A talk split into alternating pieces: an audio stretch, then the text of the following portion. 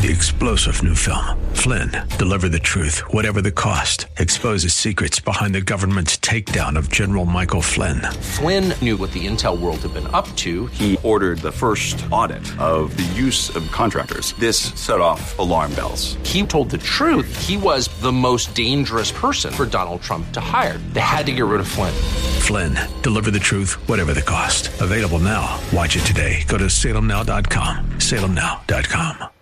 Henning said the podium was delivered to the state on August the 9th and has yet to be used by the governor. Henning said it was, quote, purchased with the governor's inaugural fund at the Republican Party of Arkansas. She went on to say these desperate radical left keyboard warriors spread outright lies and try to manufacture a controversy where one does not exist. State records show that the Republican Party of Arkansas reimbursed the state with a $19,029.25 check on September 14th.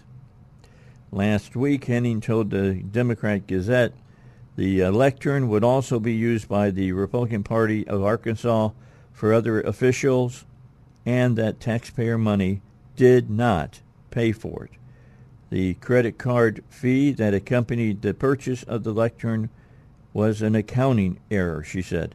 The podium is owned by the Republican Party of Arkansas, said Seth Mays, executive director of the Republican Party of Arkansas. The party reimbursed the state through a special project account, which Mays described as a fund used by the party to pay and reimburse the state for political expenditures or expenses, such as to fly a member of Sanders' staff to a Republican Governors Association event. Mays said those types of expenses are not paid for by the party's typical donors, but from a special account set up for the governor's inauguration. It is also a fund routinely used for reimbursement for the uh, previous governor, for this governor, and I suspect future governors for these types of expenses, Mays said. Disclosures about the lectern uh, and its purchase have led to numerous accusations against the governor. Some have questioned why the state decided to purchase the podium from Beckett Events. Now, here's the key: if it was if the money was reimbursed, okay, uh, to the state from the state Republican Party, it does not matter. Don't have to do you know, uh, somebody who wants to put in the, the smallest bid. That's not necessary. No, no, it's not. But there's there's a couple things. really, there's three things. First of all, it's it's not just left wing keyboard warriors that are questioning this. There are plenty of people in the Republican Party questioning this. I've, I've been getting texts. What, what's everybody questioning? All right. Well, that's th- pretty clear explanation. It, it, it's an explanation, but I think there's a there's a trust thing there because all of a sudden on September 14th we're reimbursed, but a, but a taxpayer funded credit card paid for it, and then when you see it was uh, just a simple accounting error or portrayed that way, then the question is how many more accounting errors are we having? Back with you. Don't forget about Hillcrest Designer Jewelry. If you're looking for wedding rings, if you're looking for engagement rings, uh, if you've gone out and talked to a jeweler already, uh, get all get all those uh, information together. You know how many carats, what kind of what kind of stones, what kind of you know you're using gold, gold, are you using platinum gold, are you using rose gold, or whatever. And uh, take all that information over to Eric Coleman. Show him the price of the ring that you're purchasing, and then let him give you a better bid. Because I'm going to tell you what, he'll give you a better bid. It'll probably be cheaper by 10 to 30 percent, and that's a lot of money when you're dealing with jewelry like that. You start talking maybe sixteen thousand dollars for a ring set, folks. You know, ten percent of that is a lot of money. Sixteen hundred bucks that go towards a nice uh, honeymoon. Anyway, go over and talk to Eric. Eric's a good friend of mine.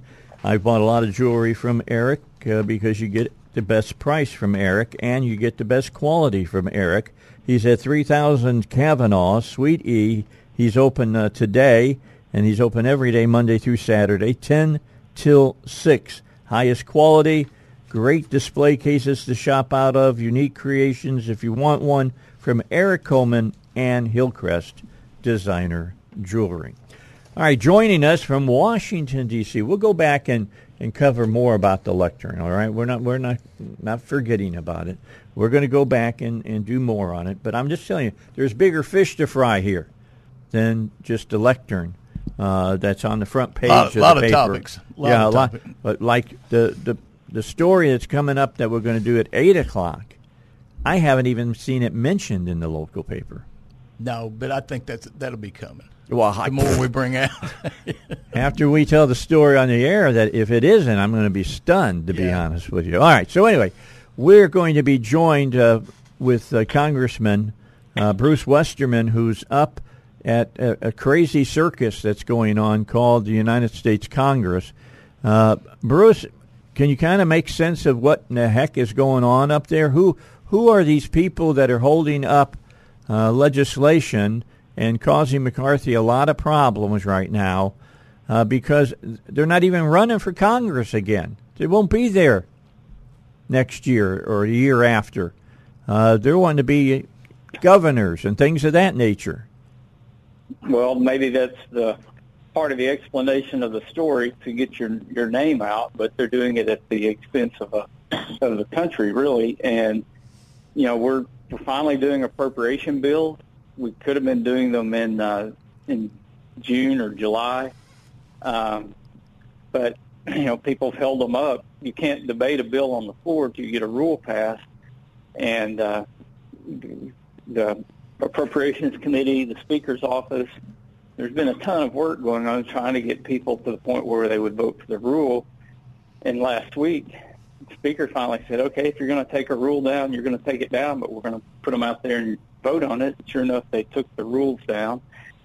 Um, it's I, an expression I heard is like an arsonist calling the fire department uh, for people to go out and say we we've got to get our spending under control, and then not not allowing you to put the bills on the floor where you actually um, debate and amend and pass the bills that uh, do the spending through what we call regular order.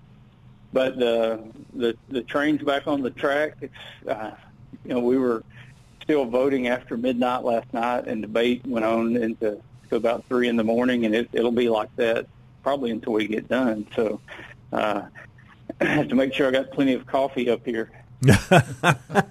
So uh, tell tell me this: is does it look like you guys are going to be able to keep the, the, the government up and running during all of this, or are you going to have a short shutdown because of it?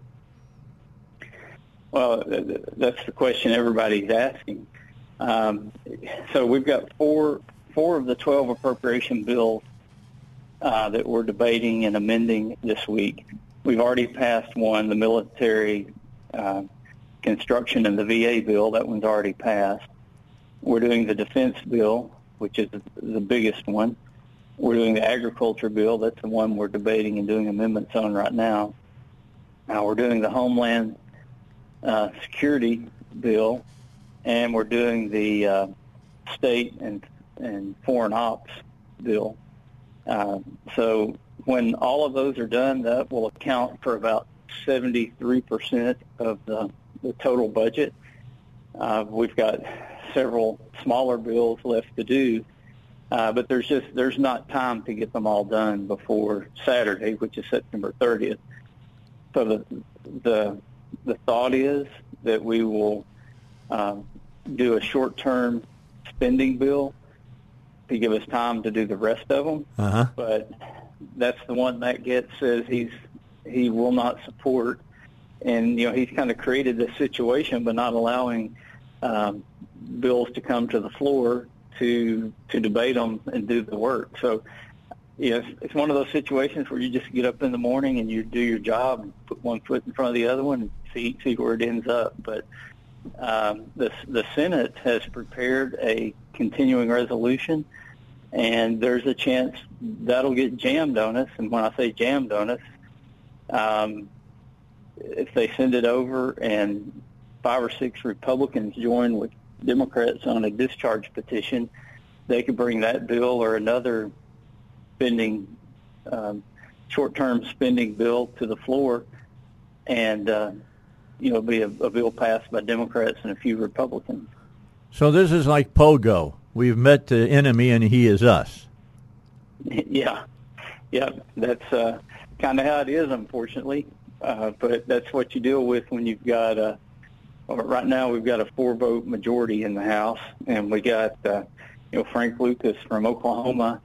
Uh, he's a cattle farmer, and he got run over by a bull in August and was in the hospital with, with broken bones. Steve Scalise is getting uh, chemotherapy. Um, you know, it's just things like that happen. So it's hard to have everybody here uh, to vote uh, when you need them, and a, a few people can really flex their muscles on uh, on these appropriation bills. And you know, it sounds good if you get the sound bite. We've got to stop uh, this out of control spending, which I agree with that, and so does probably every other Republican in our conference. But the next question is, okay, how are you going to do that? Well, the way you do it, you pass appropriation bills and you put them on the floor and you debate them and pass them and send them to the Senate. Uh, there's not any other way to do it. Hey, Congressman, it's Jimmy. How you doing this morning? Good, Jimmy. Good it, to uh, talk to you. You know, I think the American people, I know how I feel, is if a congressman or congresswoman – are standing on conviction and stand up and say, "Look, this is not what my people want," and I'm going to. Yeah, if they're doing Mr. Smith goes to Washington, Yeah, we can kind of understand I, it. I, I get that, and I and I respect that, even if I disagree with their stance, right? And, I, But and I'm all I'm all for that. but but yeah, my question is: is. is this is this? Do you see that? Is th- do you see it as that, or do you see it as grandstanding? Yeah, I hate to try to guess what other people's motives are, especially when it's fellow Republicans. But there's there's no path forward. Killing appropriation bills or killing the rules on appropriation bills does not leave you a path forward. It it goes to uh, a government shutdown. So then, if the government shuts down, some people say, "Well, that's that's fine. It needs to shut down." But how does it start back up? And at the end of the day, um, you're you're not going to accomplish uh, the objective that you say you want to accomplish. There's a there's a there's convictions, and then there's how do you get results. And uh, you know, I would love to throw a, a long bomb every day, but they don't even have that play called. It's just we're not going to. Uh, uh, I don't. I don't understand. It, it defies logic. If there was logic behind it, I could kind of understand it. But uh, there is no end game in what they're doing. Yeah, that that's the crazy stuff here uh, for us, Congressman. We had Congressman Hill on yesterday, and he talked about it as well. Can you explain to the listeners that the way you're doing this is the way it's got to be done? We're making we're making uh, you know forward momentum here, but we can't it, it's we can't just undo what Biden and and and his uh, you know ilk have have put together over the last three years. Right. we can undo a lot of it.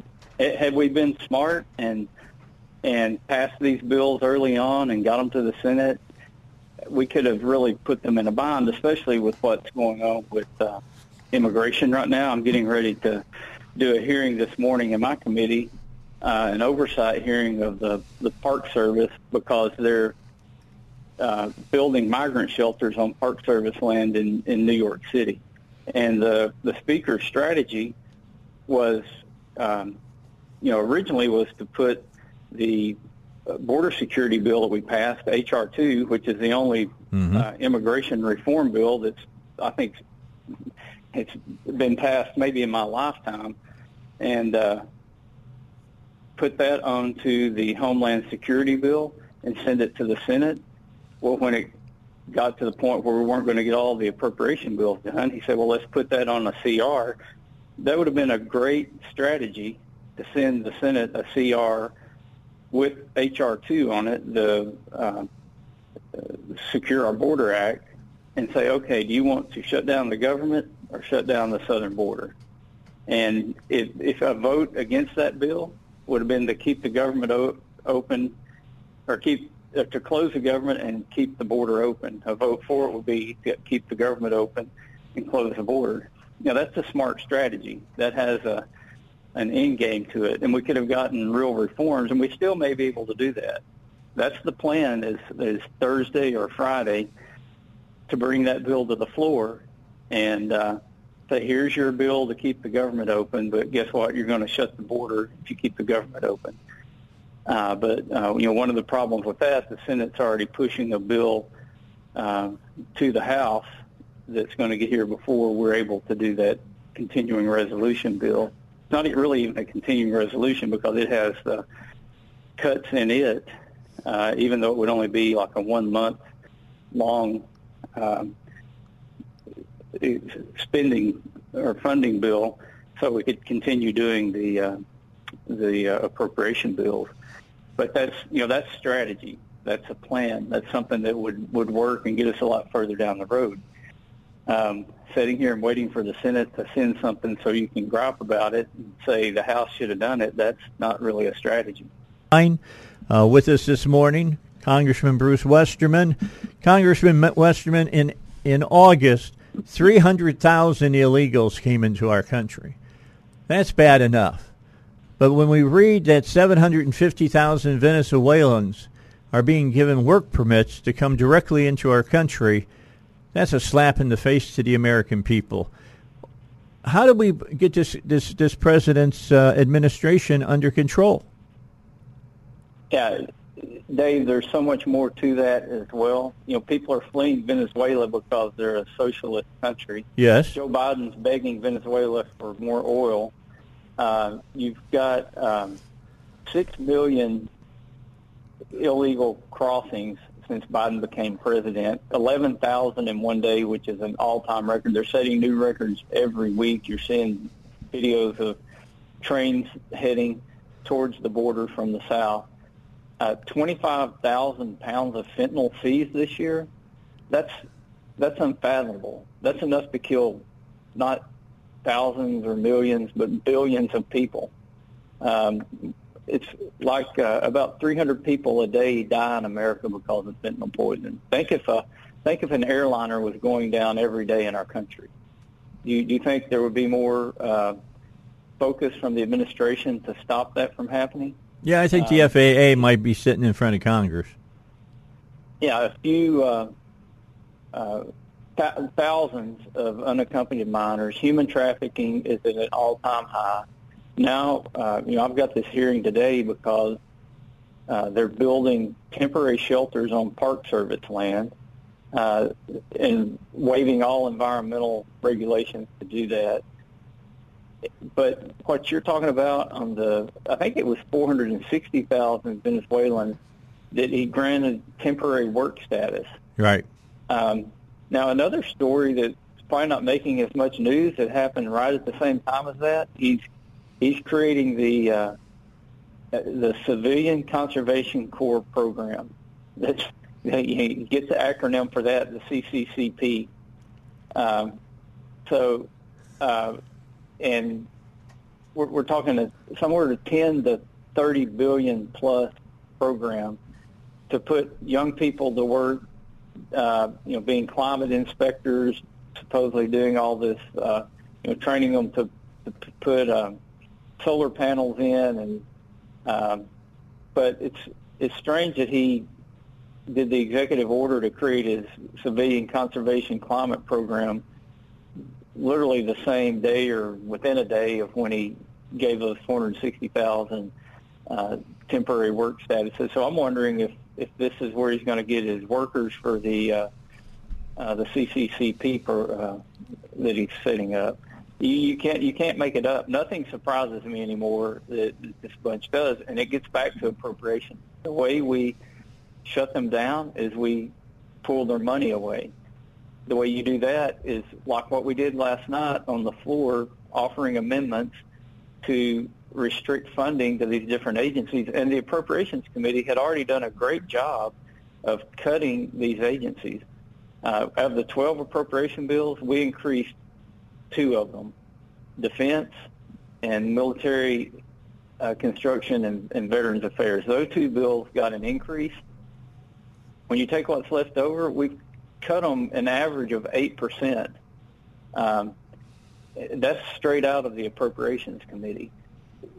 An example, the uh, an agency that um, I've got little use for right now is called the Council of Environmental Quality. They've got an authorization to have a million dollars a year to fund their supposedly small office in the White House.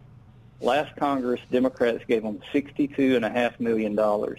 They're the, the head of the snake. They're the ones that are pushing all these uh, crazy rules. They're the ones that, that declared an emergency and waived the environmental rules, waived NEPA and the Endangered Species Act so that they could build migrant shelters on Park Service land uh, in New York. They're the ones that are putting the restrictions out there or directing the, the agencies to put restrictions on developing energy. Um, and, you know, I, w- I went to the Appropriations Committee and said, you know, let's cut their, their budget. And I think the, the mark has them at about two to three million dollars a year, but I've got an amendment when we do that appropriation bill to take them down to $1 million a year. That's how you stop them. You cut the funding off. These appropriation bills should be uh, a strategic approach to stopping the bad actions of the administration. Now, that is the theme from the Twilight Zone, and I picked that specifically for this hour because in just a moment you're going to hear a story that I think that you're going to agree with me belongs uh, as a, as an episode of the Twilight Zone. I wish that Rod Serling was still alive, and that uh, I could have him lead us into this. But I'll let Jimmy do that today. So you get to be Rod today. I get to be Rod. You you tell us who who is this this lady that you've brought into the studio today?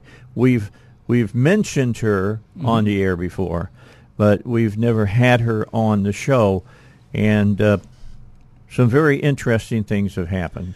Yeah, this um, the young lady we have with us is Tanisha Howard. She's affectionately known as Tan, and she's the dean of students at the North Rock High School. And I Tan reached out to me about the first week of August, and I have to tell you, my admiration has done th- done nothing but grow daily for her.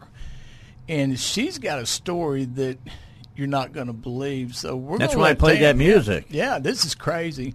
And so we're going to let Tan kind of tell us how this all began. What happened on February 14th of this year? Love and light to all. On February 14th, I was called into um, central office. Um, Jacob Smith um, read me a letter stating that I was put going going to be put on admin leave for um, inappropriate contact with a student while on the job. Okay, let me let me stop you right there, right off the bat. Who is Jacob?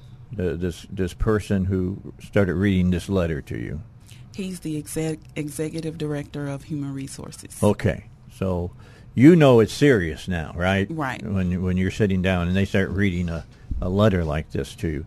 So improper what improper relationship is that what they were saying? Inappropriate. Inappropriate. Okay, mm-hmm. I want to make sure we got that. That right. was the first letter I received. Okay. So we're going to you're going to hear about multiple letters. Oh yeah. So you go ahead and continue your story. So upon receiving this letter, I I really thought it was a joke. So I kind of laughed and like, is this a joke? And Jacob was like, no, it's not a joke. So I took the letter and I left out. I was really really upset about it. Like, where did this come from? But so really, you were blindsided. I was blindsided. Okay, I was, had no idea. Now, did they tell you who made the allegation and what the allegation was? I had absolutely no information. I just had this letter that said um, you are being put on administrative administrative leave um, for inappropriate contact with a student while on the job. But yeah. they, they gave you read no between, reason. Read between no the lines here, all right? I mean, you knew what that meant, right? I had no idea. Oh, okay. What that meant inappropriate. I was trying to fish for information from Jacob, but he said I'll be contacted. Oh, nice of him to say that. Okay. So, so what happened next? On March 2nd, you get a notice, right? Yes. So I received another letter. That letter stated um, something about Title IX sexual harassment. So now I'm really, really just don't know what to think or know what to do because I'm receiving all these letters and I have absolutely no information on who's behind it or what's going on. And I've got the letter. Of course, you and I have been working together on this, and it says the letter to notify you the filing of a formal complaint of sexual harassment involving you. The details of the allegations are included on the provided formal complaint form. They didn't give you that, though, did they? No. To this day, To this day, have no, they not given you that? no. And so you did it. You still don't know what the specific allegation is. That is correct. I still do not know. Okay, now I'm I'm just going to say off of just what we've heard. I'm smelling lawsuit. All right, I'm just saying this is if it were me, they'd be smelling lawsuit for me, because if I've not done anything wrong, I'm going to burn the schoolhouse down for my name. My name means everything to me. I wouldn't let anybody get away with that. No, and that's the great thing about Tan is she has tried to play by the rules. She's tried to go by the system to get the information, and this went on for months and months and months. And, And to her credit, to her credit, from what I've heard, she's not going to burn the schoolhouse down. no, Is that right? no. What she's what she's asking for in is, uh, and we'll read them later because we've got it. But Tan, what Tan's asking for basically is she just wants a letter of an apology. She wants them to admit that Jacob Smith, the HR director and Title IX coordinator, violated federal law, which we proved he did.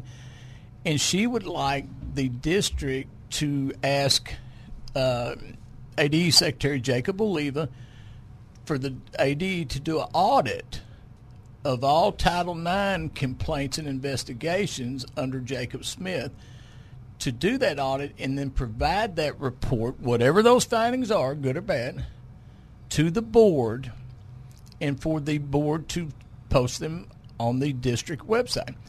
Uh, she would also like that these from the board create a policy where the superintendent, before there's a finding on a Title IX uh, sexual allegation complaint, that the superintendent reviews that file, reviews the investigation, and checks off that federal laws were followed, and then signs on that off to the board.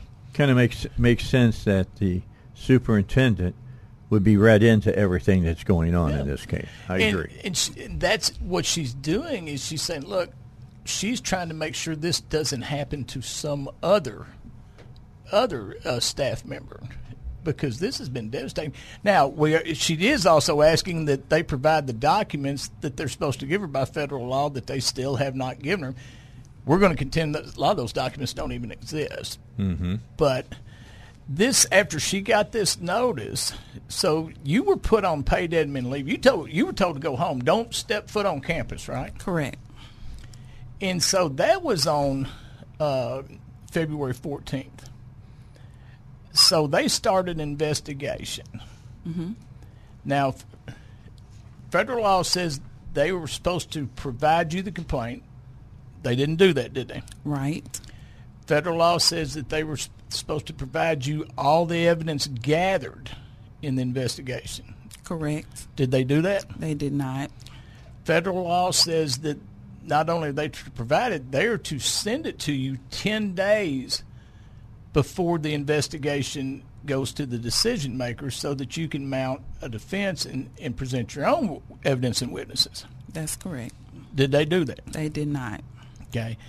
Did they provide you a support process as mandated by federal law? They did not. Okay. And so it goes to the decision maker, which was the assistant superintendent Tori Hooper.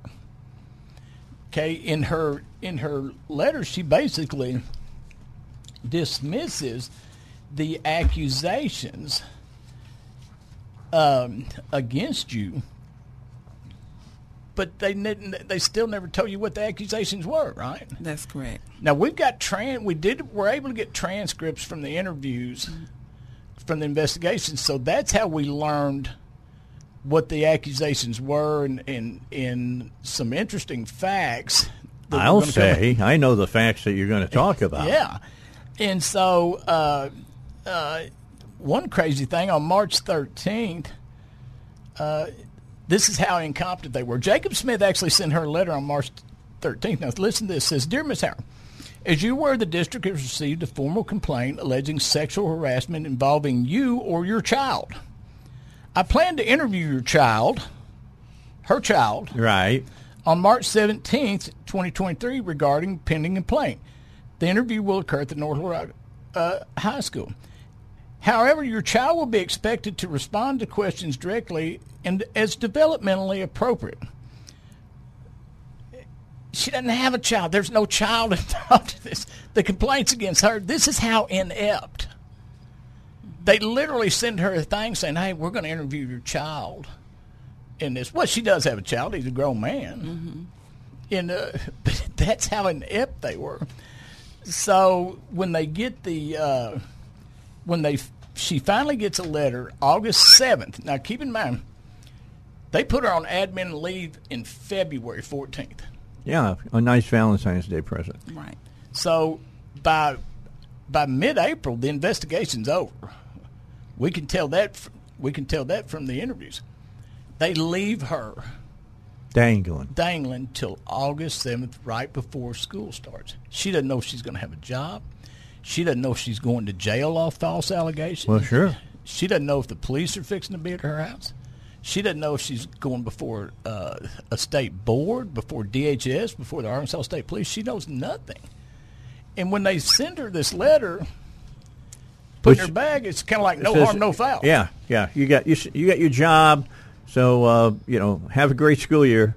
Yeah, and so that's amazing. That's the audacity and arrogance of that is amazing to me. Now, here's where I want to show her resolve.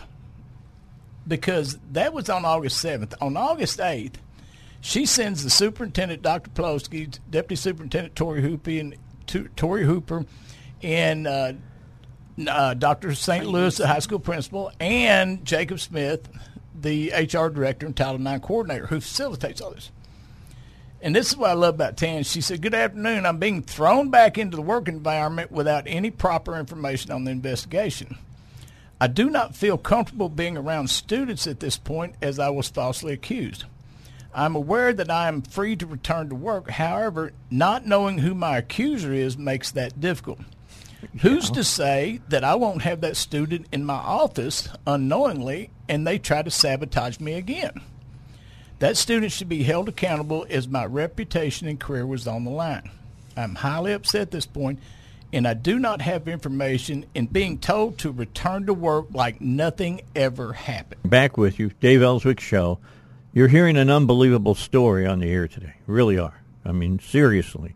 You couldn't have told me this would have would have happened, uh, and that they would not have followed up uh, the way they should have on this, and that the superintendent of the school wouldn't have gotten involved in this until the very, very end. That's that's just amazing to me. He's actually Tan. To her credit, she has really played this as about as professional as, as you can get. She's really tried to go along the lines of policy, law, and rules, mm-hmm. and she's followed every step you know, uh, we asked to meet with the superintendent to discuss not getting the information, and he refused to meet with us, even right. though he says he has open door policy. Okay, we got more to talk about yeah. about that. Let's go back now. Let's roll it back because I told everybody there's more to this story. You know, a little Paul Harveyism here. There's more to the story, and that is, it wasn't a kid who came forward and said, you know, there was inappropriateness from uh, this teacher. It was another faculty member. Yes. And they went out and got other kids involved in it. Re- recruited and used vulnerable kids. That's exactly right. When Tan reached out to me, she reached out to me the 1st of August because she couldn't get anything. And a friend of hers, I think, had said, You may need to call Jimmy Cavin. I'm so glad she did. Because through that we started working together and we were able to force them to give us the transcripts. This is where it gets really because things. This is where it gets interesting to say the least. Because then we find out there's a teacher at the uh, high school named Michelle Blakely who does not like Tan. And we see Tan and I are going through the transcripts, mm-hmm. and she goes, "Well, that's Michelle Blakely." And yeah, we're you knew who it was then, huh? Yeah, she was the first interview I read, and it was kind of weird. Like, why would they? Inter- me and her had a history prior. She put some false allegations on me. So, when she was the first interview I read, I immediately was like, "Wait a minute, something's not right here." Mm-hmm. Okay. Right. Yeah, and so I'm talking to Tan about it, and I said, "Well, that name seems familiar." You remember we were having that conversation, and so I think I look back and and I get messages all the time from people daily. Well, I remembered getting a message from this woman back in July. This woman sent me a message, and, and so when I when I reviewed it, I thought there's there's nothing here. She's just crazy. I just gave it. I gave it no. So I just went on. But when Tan said this is Michelle Blakely, I said that name rings a bell with me, and we started talking about. I said, wait a minute because the accusations Michelle was making in there. So I looked back through my messages, and she had messaged me telling me that Tamika Howard was having sex with a student. But the way she phrased it, I've got I won't go through it all, but the way she phrased it, I went, "Nah, lady, you're nuts. You know, I'm not even dealing with you." So I moved on. But then when we see this, I'm going, "Hold on a minute." So we we determined that she was reaching out to me for me to go after Tanisha. Well, Tanisha starts reading the transcripts to me.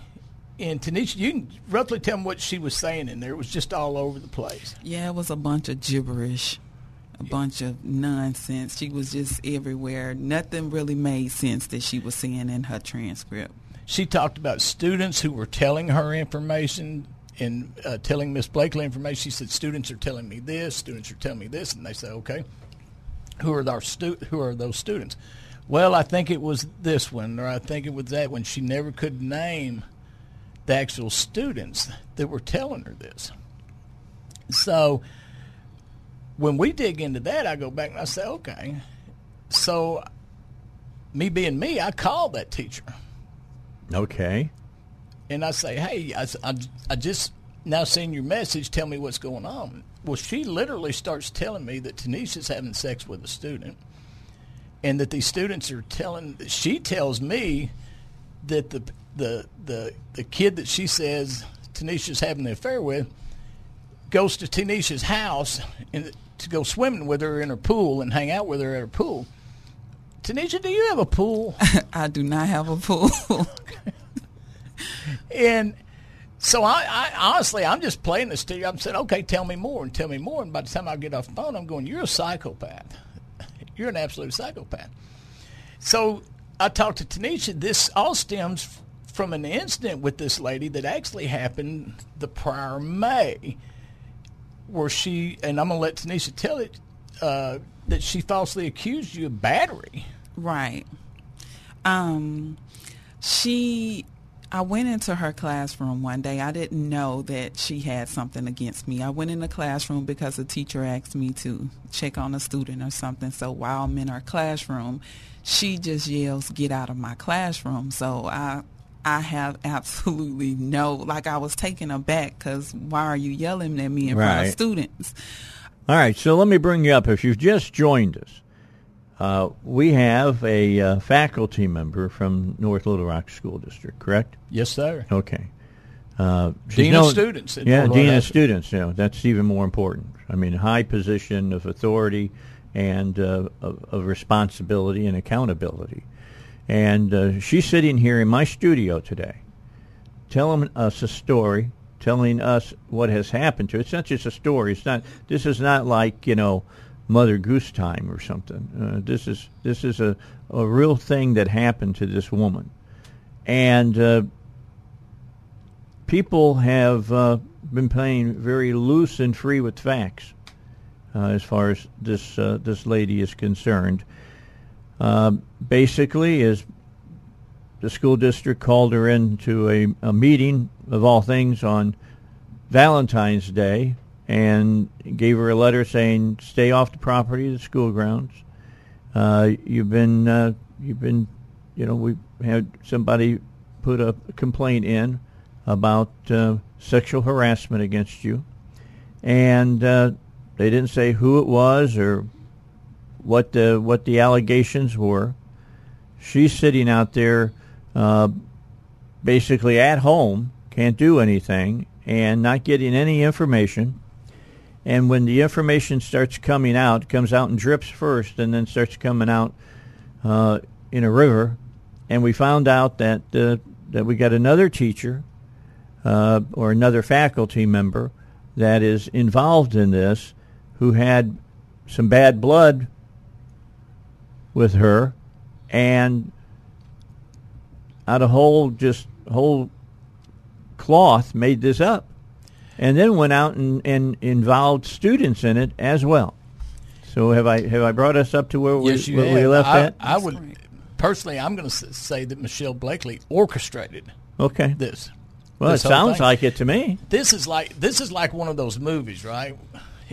We've seen movies like this where somebody good is all of a sudden becomes the focus of some kind of psychopathic villain, and it's just mental torture throughout the whole deal. Mm-hmm. And uh, and this is this is like a movie, but when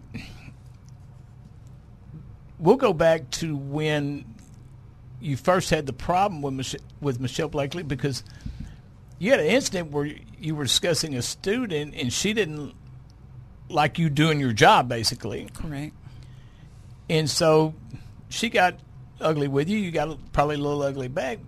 But No, I did not. did you not? Well, I'm that's not very your nature. Professional while I'm at work, so Yeah. no, I did not. You've proven that. You're, you're, I'm not as professional as you. okay. All right. So they go to a meeting. You go. So the you go to a meeting with Michelle and the and the principal, Mm-hmm. Dr. St. Louis, and all of a sudden Michelle just out of the blue says what? I pushed her. Yeah, so she was trying to deflect from the reason I called the meeting because I the one I called the meeting um, because she was rude to me in front of students, and I didn't think that you know. But you told us before we broke for news. Right, Okay. right. Um, yeah, she was rude to me in the class while I was trying to correct a student. Um, I didn't know there was black, bad blood between us. I didn't know she was holding something against me for something that happened prior. When I brought through three students back to class and told her, you know, you can't let students out of class early. Which is your job. Right. Um, so she was upset because I told her that.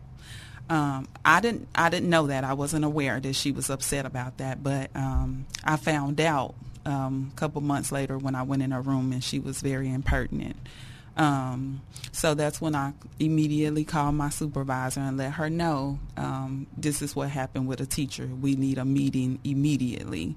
Um, so the meeting went to the end of the day. So if I had pushed her, she had plenty of time. Soon as I pushed her to go directly to the principal or the police officer to let them know Miss Howard pushed me, but that didn't happen. She waited till we got in the meeting, and I was describing the events that ha- occurred in the classroom with her and her behavior.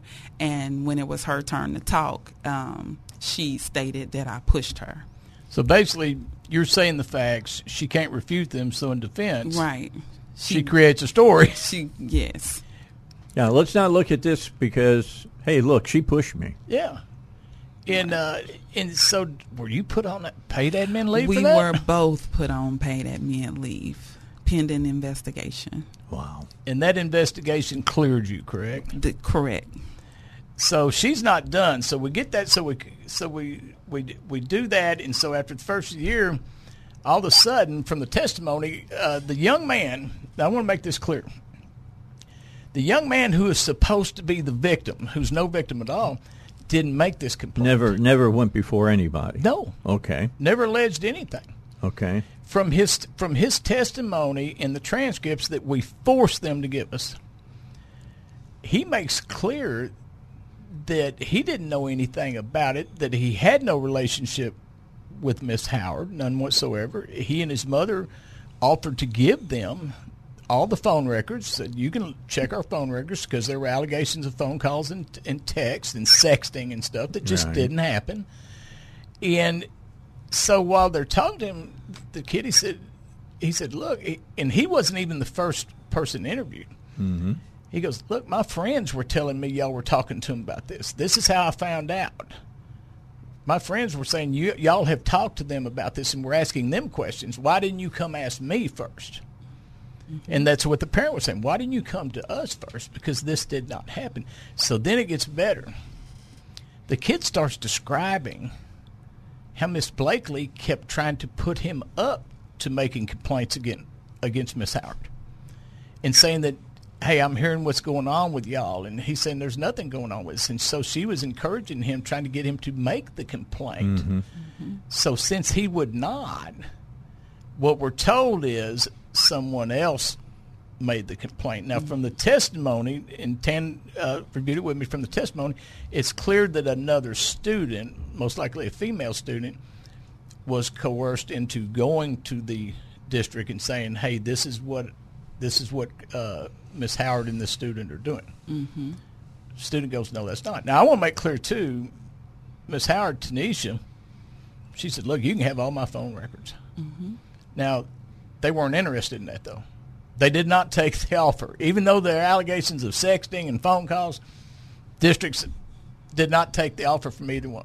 Okay, but there was somebody else that did the investigation. Yes, it's uh, there. There are actually two people. The, uh, Gary Logan, who is director of student services, I believe, That's at the correct. district, he got appointed as an investigator, and a contract person who's a former police officer, Ann Hinton. They conducted the investigation into Okay. this. Okay, and I, I really have a problem, especially with Hinton, in this because she literally literally uh, bust is a street term or slang term for having sex Okay. with someone. This lady literally looks at a student with the student's mother sitting there and said, "Did you ever bust Miss Howard?" Now that's inappropriate. Very. That's inappropriate for an investigator to look at a student in front of that student's mother and said, "Did you ever bust Miss Howard?" I'd fire her on the spot, just for that alone. Well, after this investigation, they should fire her. Of course, here's the thing. We've proven through FOIA, thank God for FOIA, because by federal law, the investigators for a Title IX case are supposed to be uh, trained for those investigations. Correct. The decision maker in the process is supposed to be trained in that decision making process. So I FOIA the district for all training records for uh, Logan, uh, Hinton, and Dr. Hooper in that process. Well, they pushed back. They didn't want to give them to me, so I ended up talking to Cody Kees, who we all know. We've talked about Bequette Billingsley and Kees on here before, Right. and we pretty much force them to respond to the FOI, and they have no. They say no records exist, no training records exist for Logan, Hinton, or Hooper. That I think we see. I think we can see evidence of that from Hinton's question You know, that she hadn't been trained in this. the people who should get in trouble for this. I mean, look, justice cries out that something happens here to these people who did a, an investigation, weren't qualified to do the investigation, for an administration that put all of this into into motion and didn't do it correctly, all the way up to how nothing has happened to any of these people, no harm, no foul, so to speak, from the administration of the of the school system. Man, the people of of uh, North Little Rock should be voting uh, on a new school board, voting on getting a new superintendent. Folks, this is look. They asked you to raise your land taxes just a few years ago, saying they're going to give you great, great uh, uh, educations. Well, this is what you've gotten. Yeah, this is You've gotten used.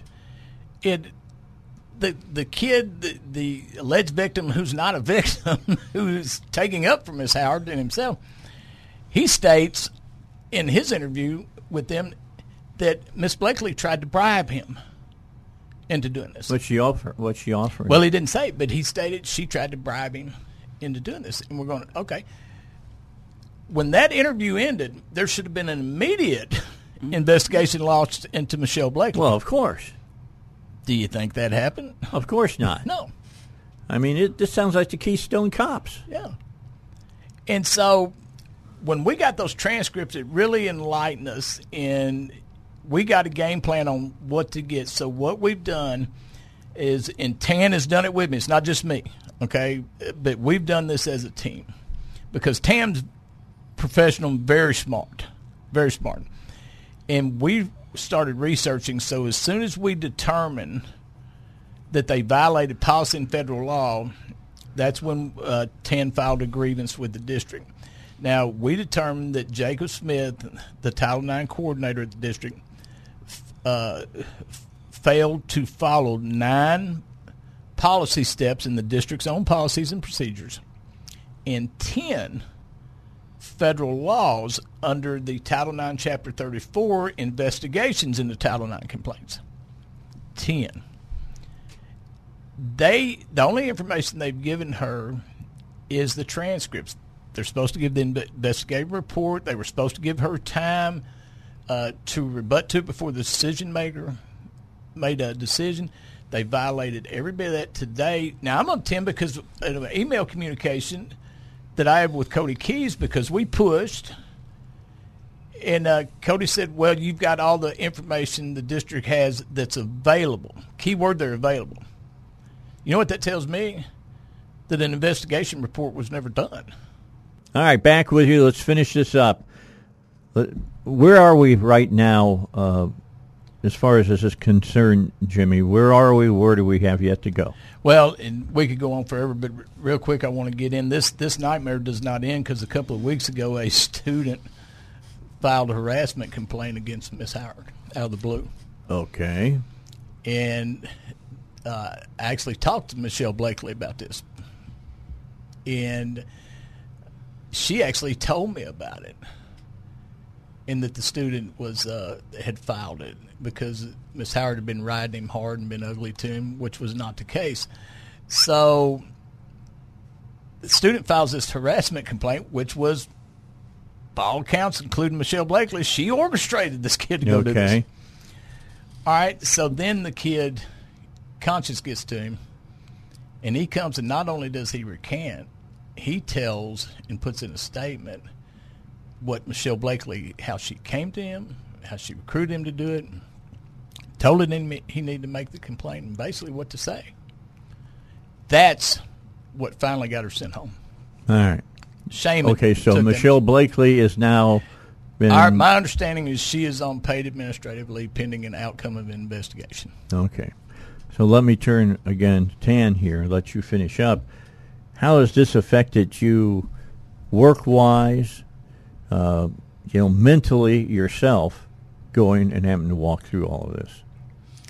It's been a, a real struggle um, hearing different people say different different things. I've heard so many different uh, stories regarding myself and students. So um, my character has definitely been assassinated. Um, but throughout it all, I've remained level-headed and calm, just knowing justice will prevail. Prevail. Um, the hardest thing for me, though, has been being in the same building with this teacher and seeing her and knowing that she has been behind everything and still not saying anything to her, not um, being mean or rude to her, but just knowing that everything is going to work itself out. But that has definitely been hard because I have to pray every day that I don't snap at school and and I haven't. So I'm I'm really grateful, and I'm grateful for Jimmy as well. He has been remarkable throughout this process, and I thank him. All right. That's why he shows up every Wednesday here on my show. I, I have to say about Tan, she is she is better than you and I. She has handled this. I've already admitted Yeah. she's better than I am. I'd be in, retribution mode. Oh, she she's handled this. I'm going to use the word. She's handled this with grace, like a lady would, right? Yeah. And uh, Well, like I- a Christian woman would. Yeah, and I I admire I admire Tan so much and uh, for what she's gone through and how she's handling. it. What we're going to do, I got to get in real quick. Uh, we're going to a different level on the grievance. We've got a meeting Friday at 1.30 with the executive director of secondary education to this process. I can already tell you where this is going. We're gonna we're gonna take it all the way to the school board. It's going to be a public meeting. We're going to get the notice out when it's going to because it'll be live stream. We want that room full when we have it. Because here's the deal, brother Dave. This is one the board can't go in a different room to deliberate. They're going to have to deliberate this one in public. They're going to have to look citizens and I and Tan and I on this. And explain why what happened happened. Yes. And, All right. and give her justice. Let me know when that is. the ghost. Yeah, he's gonna he's gonna be on with us today. Nate, how are you? Good morning, gentlemen. I am doing well. Uh, I am on the left coast this morning, um, so um, enjoying uh, the opportunity to be with y'all. Sorry I missed the uh, earlier couple of hours, but uh, Uh, It's been it's been it was good today, Nate. We talked to Westerman. He had some good things to to talk about today, and then we just had a teacher on from over in North Little Rock that uh, I had to get her story out. Nobody else is talking about what has has has uh, occurred uh, to her, and uh, we hope to seek some justice for her. And then I want to get you on because uh, you're getting involved about the whole FOIA thing that went down during the special session.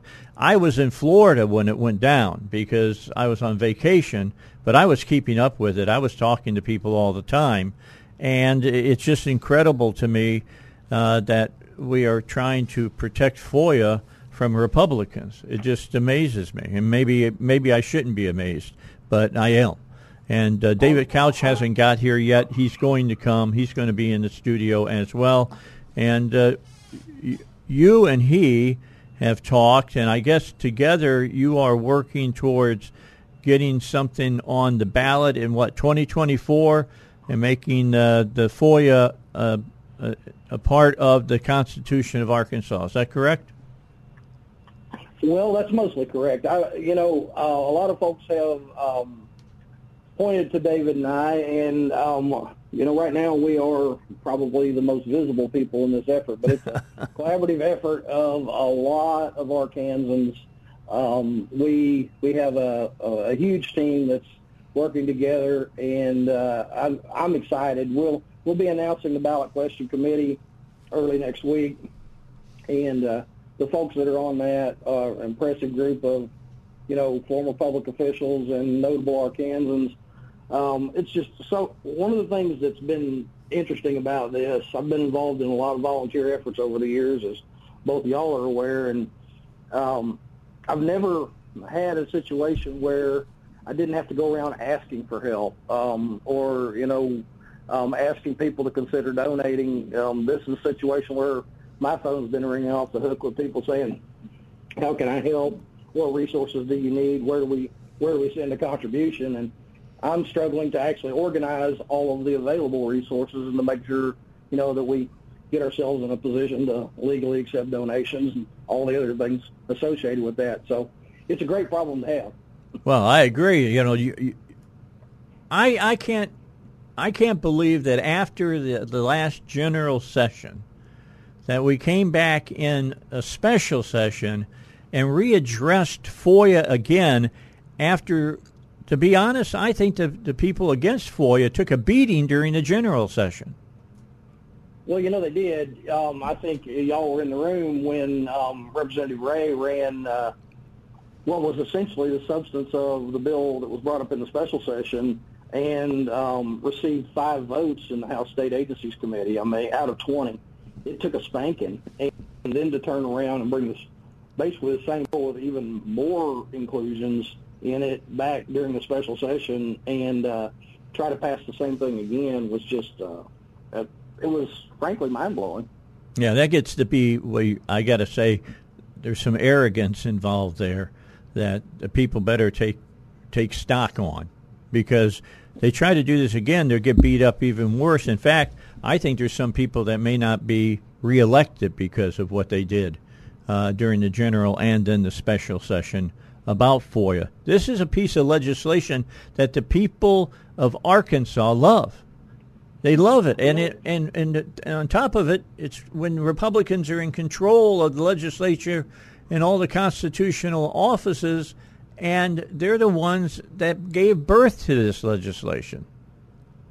You know, the word that I've used, you mentioned arrogance. The word that I use is hubris because um, what what we're seeing is just a level of arrogance that really uh, is unprecedented in Arkansas politics. Uh, you know, people have always been respecty or respectful. Elected officials have been very respectful of the people's right to know. Yes. And you know, there, there's been some battles, but ultimately everybody's recognized that. Look, at the end of the day, we've got to be transparent. And one of the most troubling things that I've seen is this um, real, almost a goal to make government efficient at the expense of transparency. And, and you know, I want uh, a Republican senator during the special session said something to me that's really stuck with me. He said, "You know, the most efficient form of government is a dictatorship." And you know, we all want government efficiency, but a burden of government of and by the people is that the people are involved in the decision-making process. And yes, that slows things down. Yes, that makes them less efficient, but ultimately, that's the only way we stay free. Nate, I, I, I want to echo that point because the argument from the people that want to do this is uh, that it will make government more more efficient.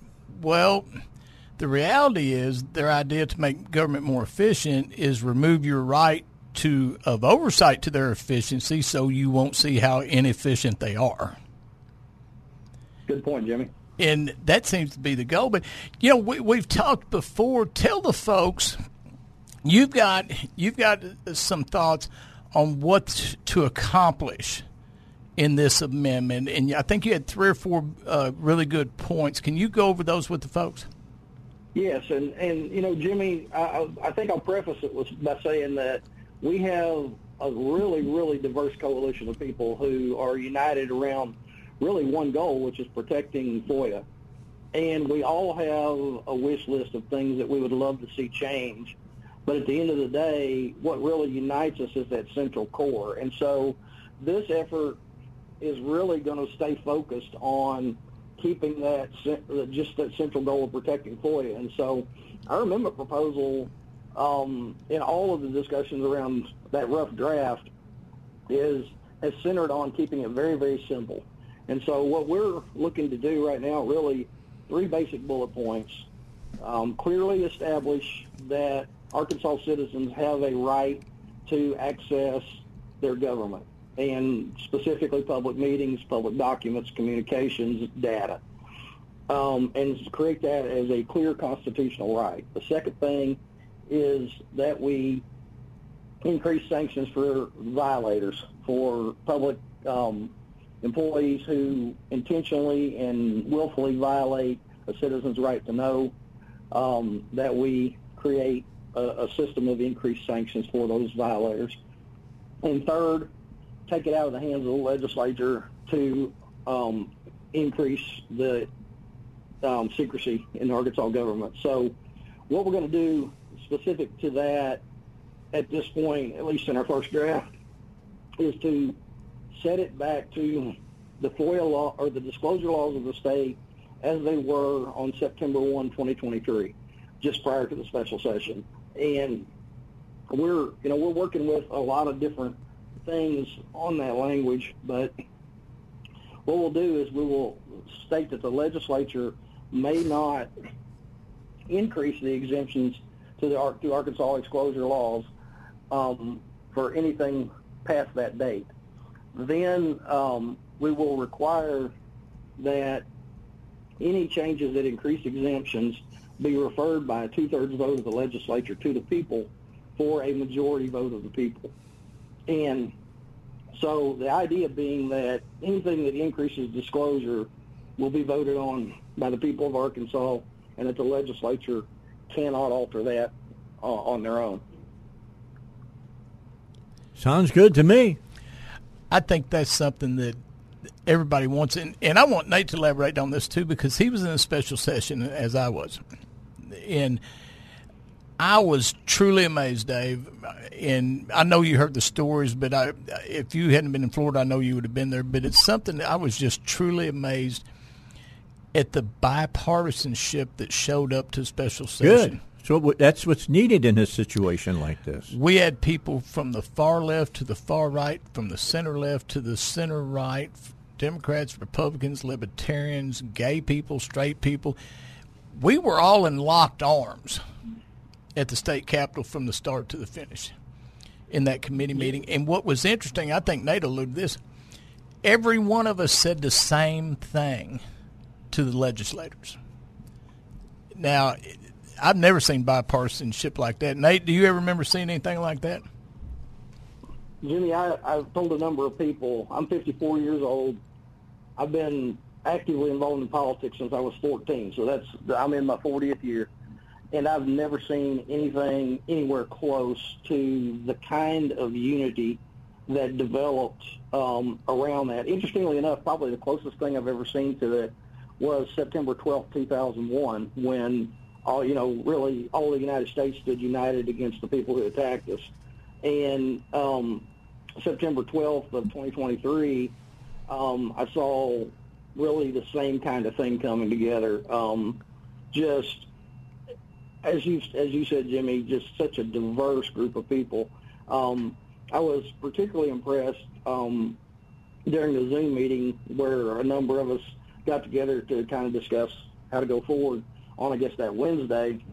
And I, I'm sitting looking around the screen and seeing people who have been bitter political enemies for many, many years. People who, as a still number of people, have been involved in lawsuits with each other recently and you know devoted blog pages to hating on each other, and everybody sitting there saying nice things about each other, um, thanking one another for being there, and united in one common goal: protecting transparency. It, we truly um, have something that is uh, is unprecedented happening here in our state. I'm very proud of it. Well, one thing I, I've told everybody on this show, and I'll continue to tell it, is that a lot of the stories that we break here on this show that nobody else talks about is because of FOIA. We would not have gotten the information that we needed to be able to sit in, in, in on the air with microphones and talk about some of the stuff that's going on. And uh, I thank God for FOIA. I thank God for Governor Rockefeller making the the initial move on FOIA. I, I, I'm, I'm disappointed that there's fellow Republicans that are doing what they can do to try to try to destroy FOIA as far as I'm concerned. So uh, I'll keep doing what I'm doing as long as I can get the information. And if I got to go back to the way I used to do it, which is find and, and, and get people that are working with these people in uh, the uh, the House of Representatives or the Senate or the governor's office or wherever it might be, and them slipping me papers. We'll do it that way as, as well. I mean, look, uh, Governor Beebe found out how that was. You can lie to the to the to Arkansans all you want to, but when you have a letter that you sent directly to the Secretary of Health and and uh, that uh, you wanted to be the first state to instigate Obamacare. Uh, I read that on the air live while he was telling the, the press just the opposite. And uh, that changed our relationship a lot. Yeah, I bet it did. Dave, you make a really good point there just with regard to FOIA. And, you know, um, during my time in the legislature, um, we used FOIA as legislators to get information from agencies that they wouldn't otherwise provide us. Yeah. And, you know, one key instance of that Senator King brought this up, I think, during some of the Senate committee hearings, but um, there were a number of legislators who were aggressively um, sending FOIA requests around some, some of the purchasing and um, budget uh, expenditures at uh, Arkansas Forestry Commission. And what we found ultimately led to uh, the director of the Forestry Commission leaving and a number of people losing their job um, because there were budget violations and a number of other things being covered up. And you know, you can even take that further. Um, a lot of the problems at the University of Arkansas that John Diamond ultimately um, brought forward um, was a combination of both whistleblowers and FOIA. But there's a long history of um, FOIA being used to expose corruption in Arkansas, and you know, as someone who has personally been involved in some of that, and I know Jimmy has as well, and you have, and a lot of others have. We we know the value that it, it has in exposing corruption, and it's it's critical to to Arkansas. But there is one additional thing that I want to point out, and that is, well, I was disappointed to see such broad numbers of um, legislators support the final bill in the special session. Um, it's very important to note that there were huge numbers of them who stood united with us against the uh, bills as originally proposed. And, um, you know, all of us need to remember that they did fight with us on that, and in many cases standing against uh, tremendous pressure from a governor of their own party. All right, let's continue uh, with our discussion here for this hour uh, about uh, FOIA. Uh, it came to a head again during the special session. It was beat back again during the special session. And now, uh, you know, look, I can tell you probably you're looking at uh, maybe another special session next, next year. It may be something they'll try to do before uh, we can muster all of our uh, people together and get something uh, in front of you so you can vote on it. With, with that thought, Nate, uh, I mean, to get that on the ballot, we're going to have to get something out of the lieutenant, uh, not the lieutenant governor, the attorney general's office as far as, you know, what the question's going to look like on the ballot. How do we work with somebody who's been, you know, so adamantly against what we're going to try to do? Well, I wish David had uh, been able to join us already, but hopefully he'll be here shortly. The the short answer to that is that ultimately, you may recall, there was a case, Couch versus Rutledge, I believe, where um, the the Attorney General at the time, Leslie Rutledge, was blocking, using the Attorney General's office to block ballot titling.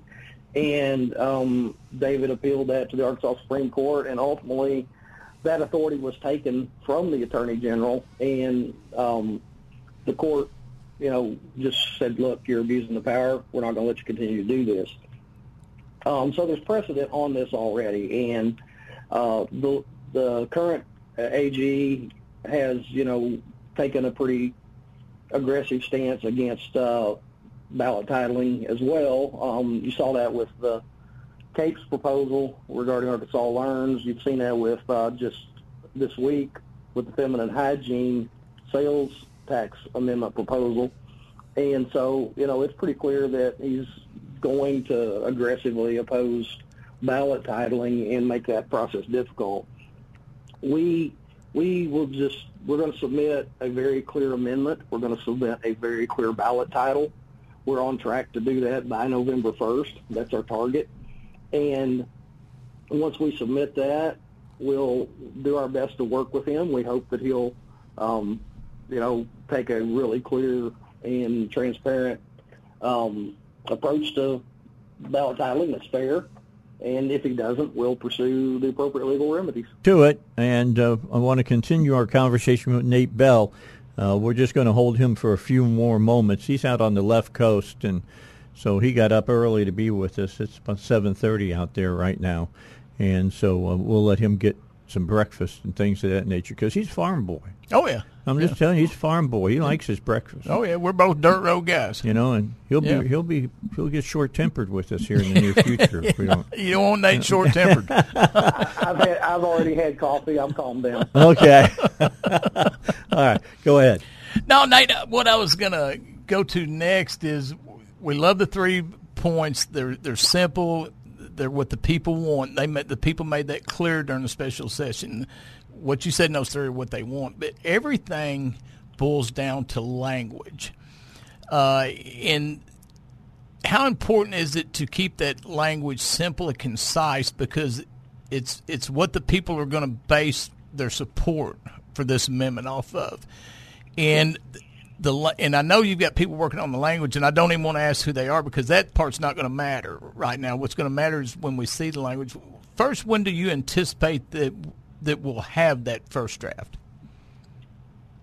Well, so we have promised that we would bring the first draft out for public comment by the 15th of October. I will tell you that because we're working so hard to keep it simple, we believe we're ahead of that timeline and hope to float a first draft to the public well in advance of that date. Good. Um, possibly, possibly quite soon. One of the things that we're committed to is transparency. We, the only reason that we've been just a little quiet about getting this first draft together is because we have to have a starting point. Um, it's impossible, as Jimmy said, you know, you got to have language. And so we want to get a starting point out there, get a discussion going, but we really want robust, um, a robust dialogue about what we're doing. The, the really important point that Jimmy touched on is how important it is to keep this simple, um, and for several reasons. First of all, obviously, it's important to keep it simple so that the public can clearly understand what we're doing. But there are also um, other reasons. The ballot titling is important. The simpler we have the language, the, the much more difficult it is for our opposition to fight us on ballot title. But even beyond that, there's some history in Arkansas of people suing uh, to remove things from the ballot based on, you know, multiple subject issues and various other things. And so we want to keep this really narrow just so that once we do qualify for the ballot, it becomes difficult for our opposition to get it removed. And beyond that, our very diverse coalition of Arkansans uh, is, is really a group of people who don't have a lot of things that they agree on politically. So keeping this narrow and keeping it focused is important to keep our coalition united. The other side is going to seek to find every way they can to divide us, and the more narrow and streamlined this is, the less likely they are to be successful in that effort. Is it is the hard part to keep the language simple, but at the same time be effective to the goal? Absolutely, yeah. You, you know, uh, uh, you know, as an attorney, that that's that's the most difficult thing. Anytime you're dealing with something that's going to take scrutiny from a lot of other a lot of other attorneys, and so you know, we have some really great people involved in the drafting process. I know we'll we'll be announcing who they are very very shortly, but um, good group, bipartisan group of of people who. But more importantly, they're people who are experts in constitutional law and in understanding how to create something that ultimately is defensible in court. Let me ask you this, uh, because ACT, uh, Arkansas Citizens for Transparency group that you're forming. Uh, it's on Facebook. I encourage everybody to go join that group, by the way. Um, it's the commitment to transparency. So when the language comes out, as you talked about, you're going to want uh, citizen input. So the language will be out, and you invite citizen input, and uh, so there's going to be open discussion about the language. So I want to make clear to people in, that if I'm reading you right, this is a first draft that you're going to get input from citizens before you really go forward with the with the final language. Is that right? hundred percent, Jimmy. That's that's absolutely correct. We um, we are working and hopefully ha- are going to have time enough to um, host some public comment events around the state where we'll actually um, be able to meet with citizens live to discuss what we're trying to do and to take that input and commentary. But at minimum, we will have this um, shared broadly around the state and be seeking comment both on social media and um, you know via other avenues. Certainly, be uh, happy to get it to you all um, as well. And you know we're we're going to make it available to um, all Arkansas media. Um, any anyone that we can really. We, again, we want it to be transparent. Um, do appreciate Jimmy um, noting the Facebook group. Um, that will be the very first place that any announcements are made regarding this effort. So, you know, if you want to stay right on top of what we're doing, that's the first place it'll be done. And that's just Arkansas Citizens for Transparency discussion group on Facebook. All right. Nate, we'll let you go. Uh, I didn't want you to have to be here the whole hour. We thought that uh, David Couch is going to be here. He hasn't shown yet. We've got uh, we've got a search party out for him right now. I've let the bloodhounds go, so we'll try to find him. But uh, we appreciate the time that you've given us this morning on the Dave Elswick Show. One one additional thing, I think by the end of the week, possibly as early as today, we will have website up. Um, it will be AR Citizens for transparency.org. And you can do FOR or the number four, either one in that in that link. That'll be a place for people to go um, formally sign up to help gather petitions, um, to volunteer in various aspects of this. And uh, we are going to need everybody to uh, stand with us. All right. We appreciate you, Nate. I'll have you on in the near future again about this. The uh, Arkansas Citizens for Transparency, AR Citizen for Transparency, is going to be the new website, and the Facebook page is uh, Arkansas Citizens for Transparency as well. Go there you know, every day or every other day to keep up with the latest news on how the petition is going. Thanks a lot, Nate. You're very welcome, and uh, appreciate y'all having me on to discuss this. All right. Mm, bye-bye now. Nate Bell. I like Nick. Nate's good friend. Three star general Michael J. Flynn, head of the Pentagon Intelligence Agency, knew all the government's dirty secrets. He was one of the most respected generals in the military. Flynn knew what the intel world had been up to, he understood its funding. He ordered the first audit of the use of contractors. This set off alarm bells. The explosive new documentary, Flynn, Deliver the Truth, Whatever the Cost, and covers the facts behind this scandal. Flynn told the truth. He was the most dangerous person for Donald Trump to hire. I find out the worst enemy that I'm going to face in my life is right here in America. They took my assessment and they wanted me to change it. And I was like, I'm not changing it. They had to get rid of Flynn with in depth interviews, archival footage, and never before seen personal records of the man behind the headlines. I just felt like I was drowning. Flynn, deliver the truth, whatever the cost. Available now. Watch it today. Go to salemnow.com. Salemnow.com.